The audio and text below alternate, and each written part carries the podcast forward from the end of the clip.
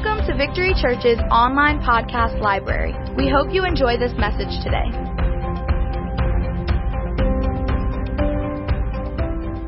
Yeah, I love to get new stuff, new information, and and and I stumbled across. You know, I did a search and I stumbled across this book. You know, from I read b- books on my iPad, and I stumbled across this book of Christmas sermons by Charles Spurgeon.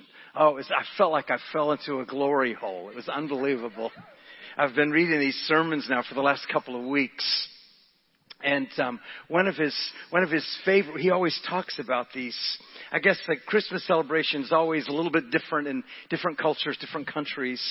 And back in go back to London in 1865, and their culture would be different from ours. And the big deal for Christmas was the Christmas meal, was the big banquets, and all the family would come over.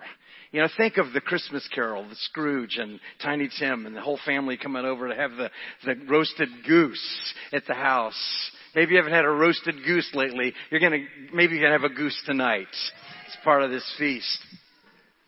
But this is um, hey, this this Christmas feast that um, I'm going to give you a short quote in just a minute from Spurgeon's sermon. That um, Isaiah 25 6 he talks about this this this this celebration, this this dinner that's being prepared, this unprecedented meal that's being prepared for you at your father's house. Isaiah 25, 6, it says, The Lord of armies will prepare a lavish banquet for all peoples on this mountain, the mountain of the Lord. A banquet of aged wine, choice pieces with marrow, refined aged wine. So it's not just normal cheap stuff. This is the good stuff that's been saved for a long time for this very special, special occasion. I recently saw some late night Christmas party people stumbling down the street with their jingle bells and adult beverages. I was struck with the thought, what exactly are they celebrating? Is it the birth of Christ? The disturbing thing is that this true celebration is reserved for those who know Him. Do you know Him? I mean, do you, do you really know Him? If so, the celebration is starting on the inside of you. The Lord has come and brought us out of darkness into His light. He's provided a true Christmas feast or celebration for those who have eyes to see. This is a paragraph from Spurgeon's sermon about his gospel feast. We have nearly arrived at the great merry-making season of the year. On Christmas Day, we shall find all the world in England enjoying themselves with all the good cheer which they can afford. Servants of God, you have, who have the largest share in the person of Him who is born at Bethlehem, I invite you to the best of all Christmas fare, to nobler food that makes the table groan, bread from heaven. Food for your spirit, Behold how great and how abundant are the provisions which God has made for the high festival which He would have His servants keep. Not now and then, but all the days of their life. There's a table prepared for you every day of your life. Every day. It's, yeah, special occasions, yeah, but, but he, he provides every day. The king's house, the king's table is never empty. If you want to get blown away, go find, go search it out in the scriptures and find the daily supply for King Solomon's table. It was unthinkable. The provision for his house. God pro- provided a table for you. Now here's a little bit of a, a, a, a pre- precursor of this. So let's pause for a moment and review the menu for this magnificent Christmas celebration. We'll start with the drinks. He served for us the best wine of all. It's the drink of His precious blood. It's where it all starts. Without the blood of Jesus, there is no celebration. This is the new wine of the new covenant. We drink His blood and we're filled with the intoxicating effect of His cleansing blood that washes away all our sins.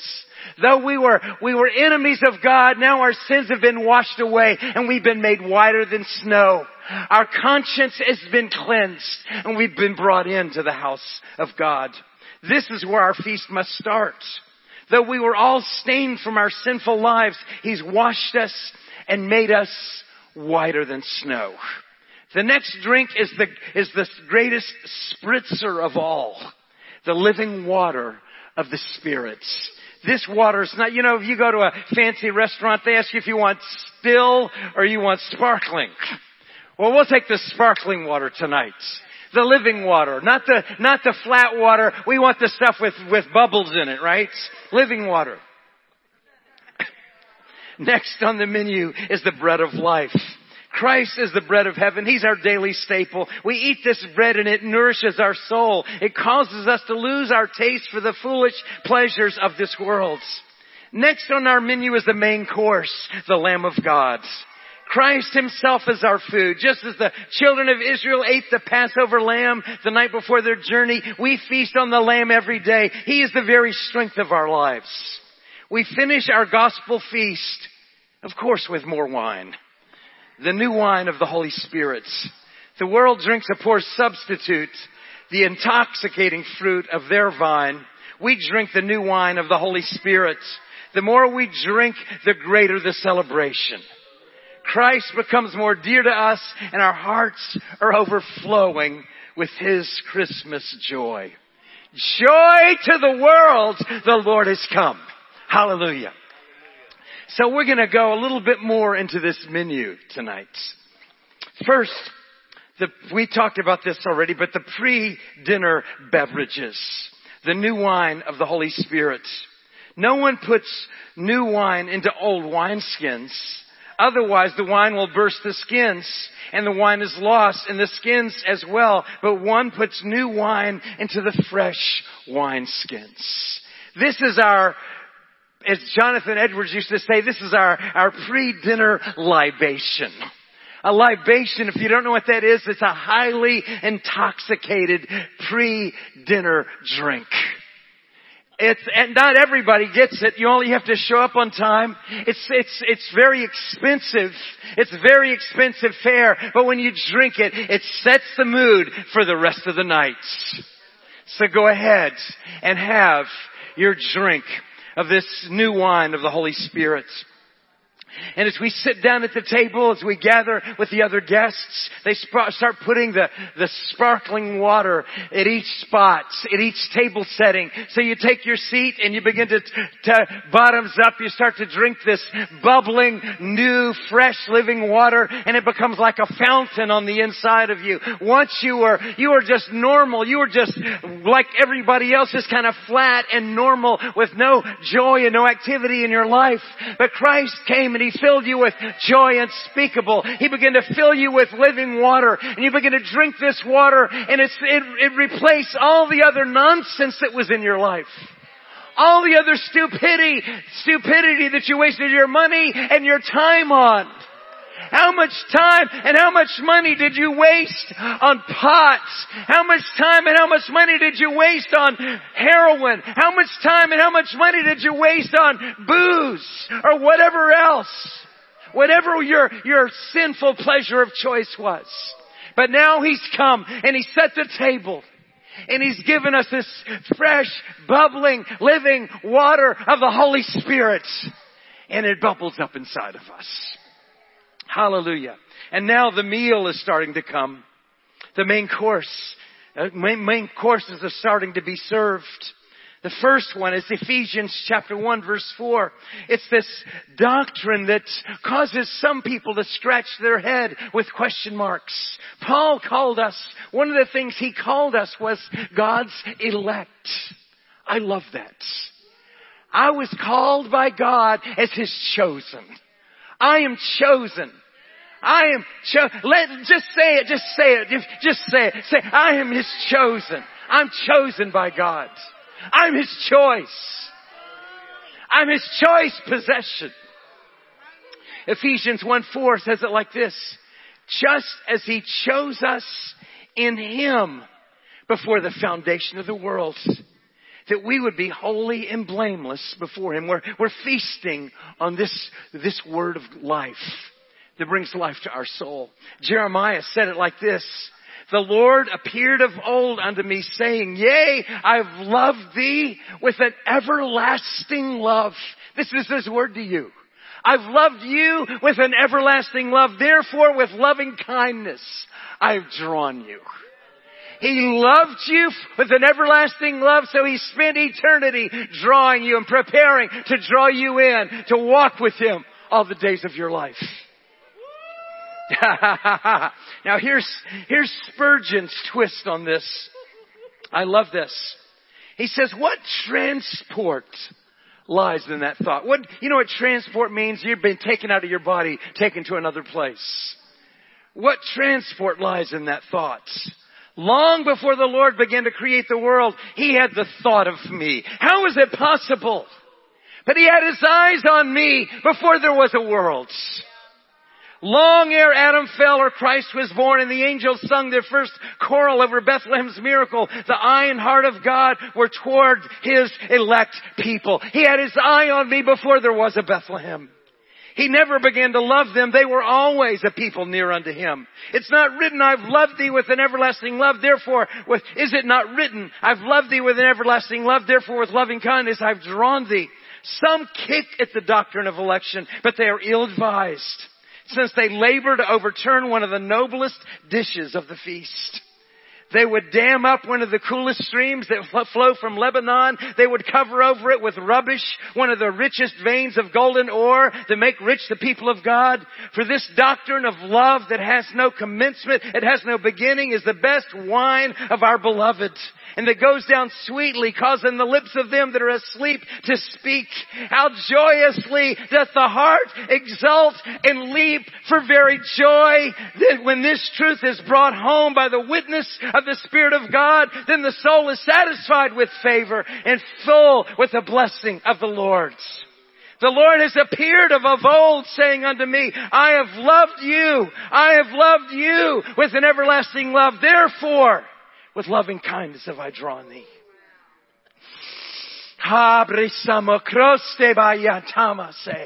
Thank you, Jesus. I belong to you.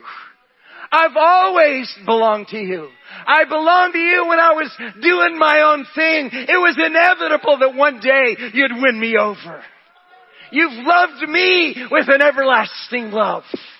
And you've drawn me into your house, into the house of God. Yeah, now the waiters are bringing the next course to our feast. It's called justification. Therefore, having been justified by faith, we have peace with God through our Lord Jesus Christ. In Him, I have redemption through His blood. I am justified. It's just as if I never ever sinned one time in my life. How is it possible? He's counted my account as null and void. It's clean. Absolutely clean. Therefore, being justified by faith, I have peace with God through my Lord Jesus Christ. I've been washed in His blood. I've been purchased with His blood. And now I belong to Him. Oh, can you imagine? All of the stuff that was written, all the charges that were written against you. All the filthy things that you said, all the things that you thought, all the things that you did, all the crimes that you committed, all the offenses that you, that you performed, all the blasphemies that you spoke, all the F-bombs that you blew out of your mouth. It's all been washed away in the blood of Jesus. Washed, washed, washed, washed, justified, justified, just as if I never did one of those things. I've been considered righteous before God. Hallelujah. And now we come to the next item on the menu. It's called adoption. You have not received a spirit of slavery to fear again, but you've received a spirit of adoption as sons and daughters by which we cry out, Abba Father.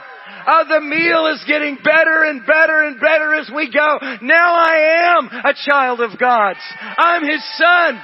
I'm seated with Him in heavenly places. I'm seated at the King's table. And He's prepared a banquet for me. Why? Because I am a child of God. Did I deserve it? Absolutely not. But He chose me. He justified me. And He sent the Spirit of adoption into my heart. And I have become His. Forever His not temporarily His. I am His. I belong to Him. I'm filled with His Spirit from head to toe, from wall to wall. Hallelujah. Ha ha ha ha ha ha ha ha. Abremaste keba, rambaste kelistandre ke.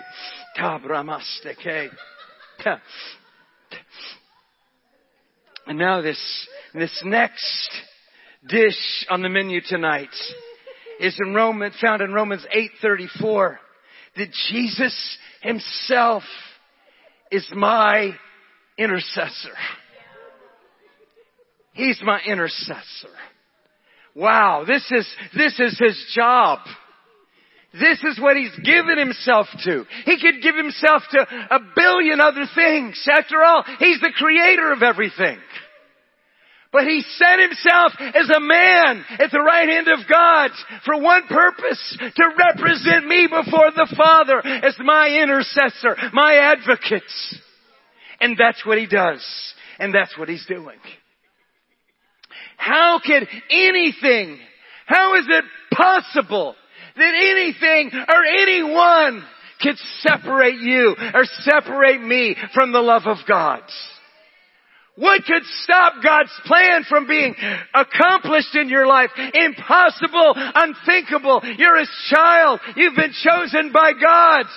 He's, He's justified you by His blood and now He's at the right hand of the Father crying out your name 24-7 before the Father holding on to you with His cords of love. You're His. This is God. This is our God. This is our God. This is our gospel feast. This is why, this is why Jesus came to Bethlehem. This is why he came. Hallelujah. He's also my baptizer in the Holy Spirit. This is amazing. He's, he's seated at the right hand of God and there is a river that flows out from Him. There's a river of the Holy Spirit. It's bigger than you can ever imagine. It's more real than you know. The river of the Holy Ghost flows out for him, flows out for him continuously. It's flowing and flowing and flowing and flowing and flowing. It never stops. It never diminishes. Oh, it never has one drop less than it had when it started.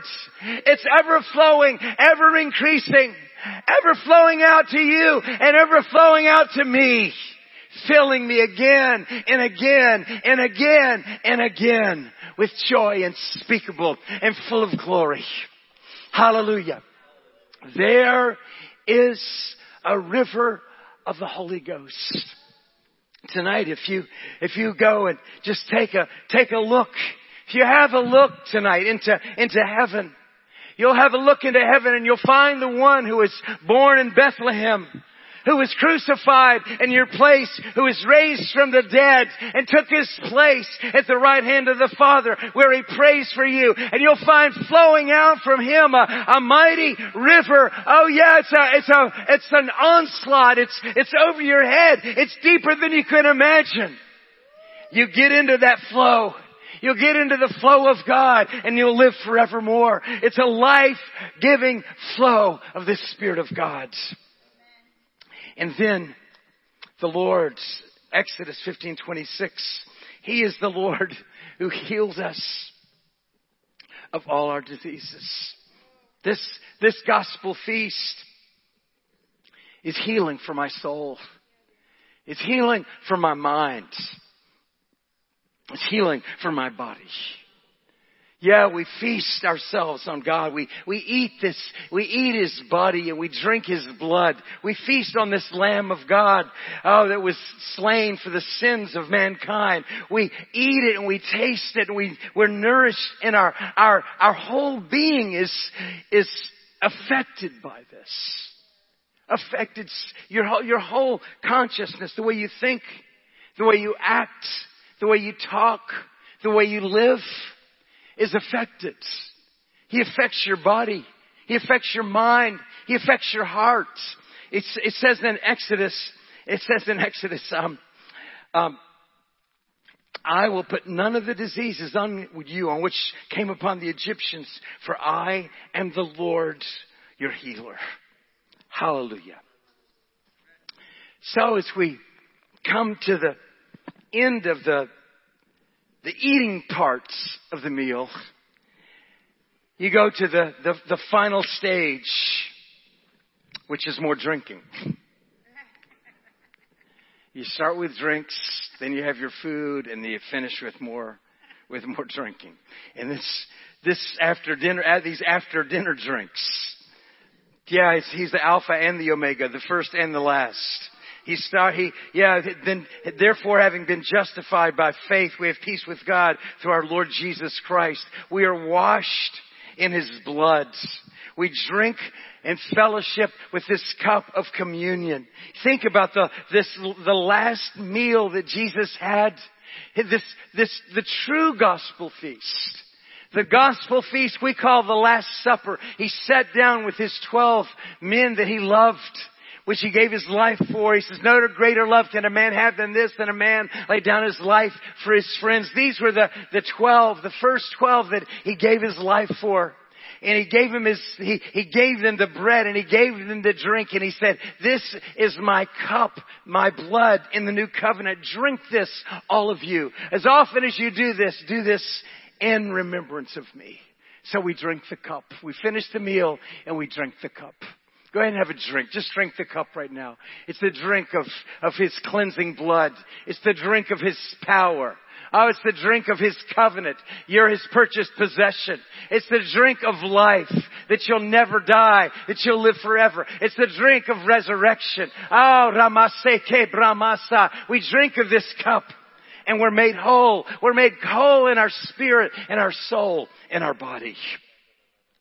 And finally, can we come kind of the song that we sang earlier tonight. Will you dance with me? So you have to have the after dinner dancing, right? Draw me. Song of Solomon 1 4. Draw me after you and let us run together. The king has brought me into his bridal chamber. We'll rejoice, rejoice in you and be glad. We'll extol your love more than wine. Rightly do they love you. You know, at the end of the day, what your heart is longing for is fellowship. That's what it's longing for. Our fellowship with Him and with one another. And it's, from His perspective, it's one and the same.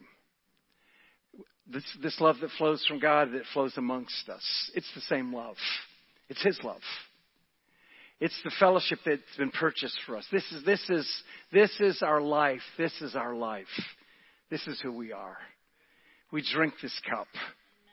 We drink this cup and we, we drink this cup again and we, we come into his banqueting hall and we fellowship with him and we drink his cup. And he satisfies us completely. He satisfies our, our hungry heart because our heart is longing, longing, longing, longing to be loved. That's all you're looking for. Is to be loved. You think it's a boyfriend, a girlfriend, but without Christ, it's an empty relationship. With Christ, it's a, spirit, it's a special bond. When you have a, a husband and a wife who love Christ, who love one another, and the bond of union is Christ, it's different. There's a spiritual union. Without Christ, there's no spiritual union, and it's a, it's it's it's never happens. It's never complete. There's never a completion. There's never satisfaction. There's never a true purpose. There's never a true fellowship. Our fellowship. John said it. Our fellowship. Our fellowship, whether it's marriage or with our brothers and sisters, our fellowship is with the Father and with His Son, Jesus Christ. That's our fellowship. That's the cup that we drink. That's why Jesus came.